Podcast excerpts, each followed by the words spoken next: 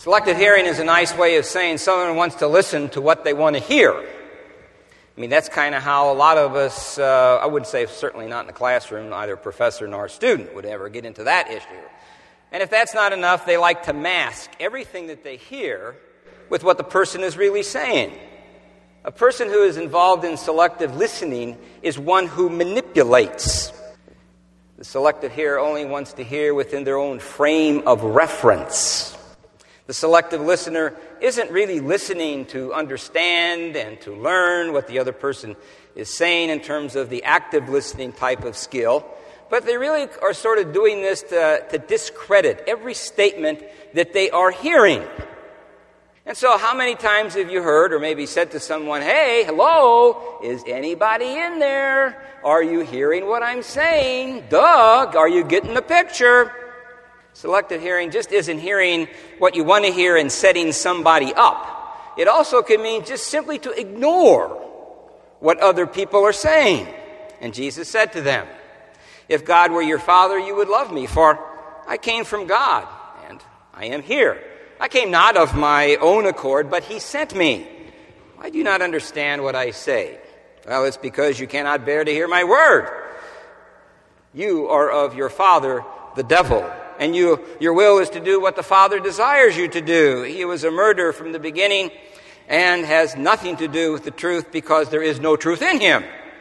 When he lies, he speaks of his own character, for he is a liar and the father of lies. But because I tell you the truth, you do not believe me. Which one of you convicts me of sin? If I tell you the truth, why do you not believe me? Whoever is of God hears the words of God. The reason why you do not hear them is that you are not of God. And the Jews answered him, Are you not right in saying that you are, are we not right in saying that you're a Samaritan and, and, and have a demon? And Jesus answered, I don't have a demon. The Jews said to him, Now we know that you have a demon. Why do you make yourself out to be? Jesus answered him, If I glorify myself, my glory is nothing. My Father glorifies me so the Jews said to him, You're not yet 50 years old, and have you seen Abraham? And Jesus said to them, Truly, truly, I say to you, before Abraham was, I am. Hey, is anybody in there? Are you hearing what I'm saying? Are you getting the picture? Why do you not understand what I am saying? It is because you can't bear to hear my word, says the Lord. Your father's the devil. You seek his desires. That's all you care about. They're not really hearing with their minds and their hearts in terms of what the Lord is saying here about the whole truth and nothing but the truth that he is speaking, but in their selective hearing of their clogged ears. Their ears are plugged with the sin of selective hearing the sin of self righteousness. They do not comprehend Jesus' language. I mean, where's an exegete when you need him? Right there, Christ. They cannot hear the Lord's words. The Jews literally are deaf in body and soul to all of Jesus' words. They are the devil's children reproduced in the marriage of the devil's temptation to sin and the sin of selective hearing. They are devilish clones programmed by the devil and his murders and lies. And so we know that selective hearing cancels the truth and it lies.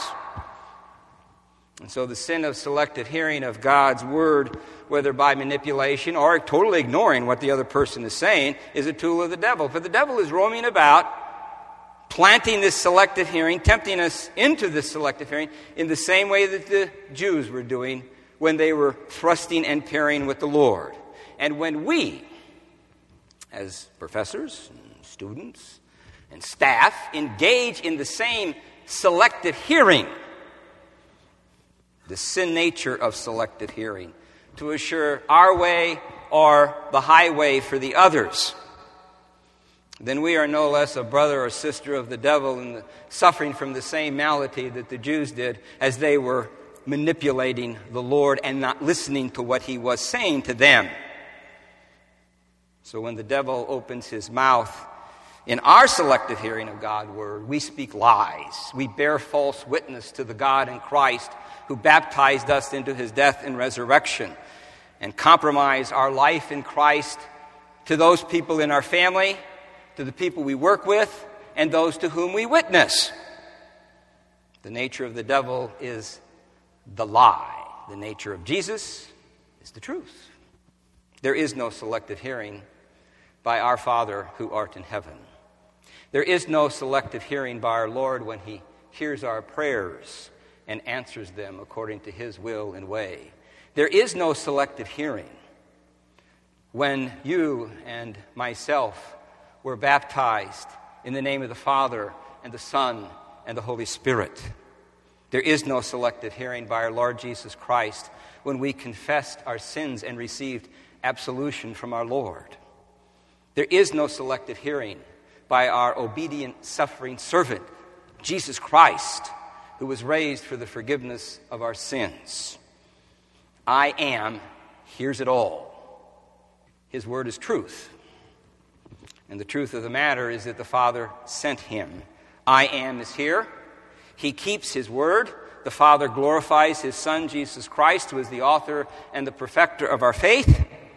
And when the unbeliever can't stomach the truth, from the truth, God in the flesh, Jesus Christ Himself, they pick up their stones of lie and murder and deceit and hurl them at the one and only one who casts no stones but saves by God's grace through faith for Christ's sake. This is not selecting out parts of the Bible as some do, but telling the whole truth and nothing but the truth, and that is Christ. And you know, what really is important is that we are of Christ. We are in Christ. Christ is our Savior from sin, death, and the power of the devil. That's the truth. That's the whole truth. And we, as His beloved children, our faith receives His word of truth. We hear because the gospel gives us the faith that hears the word of truth in Christ Jesus who is our Lord and our Savior, who is I am. Amen. The peace of God that surpasses all understanding, keep your hearts and your minds in Christ Jesus. Amen.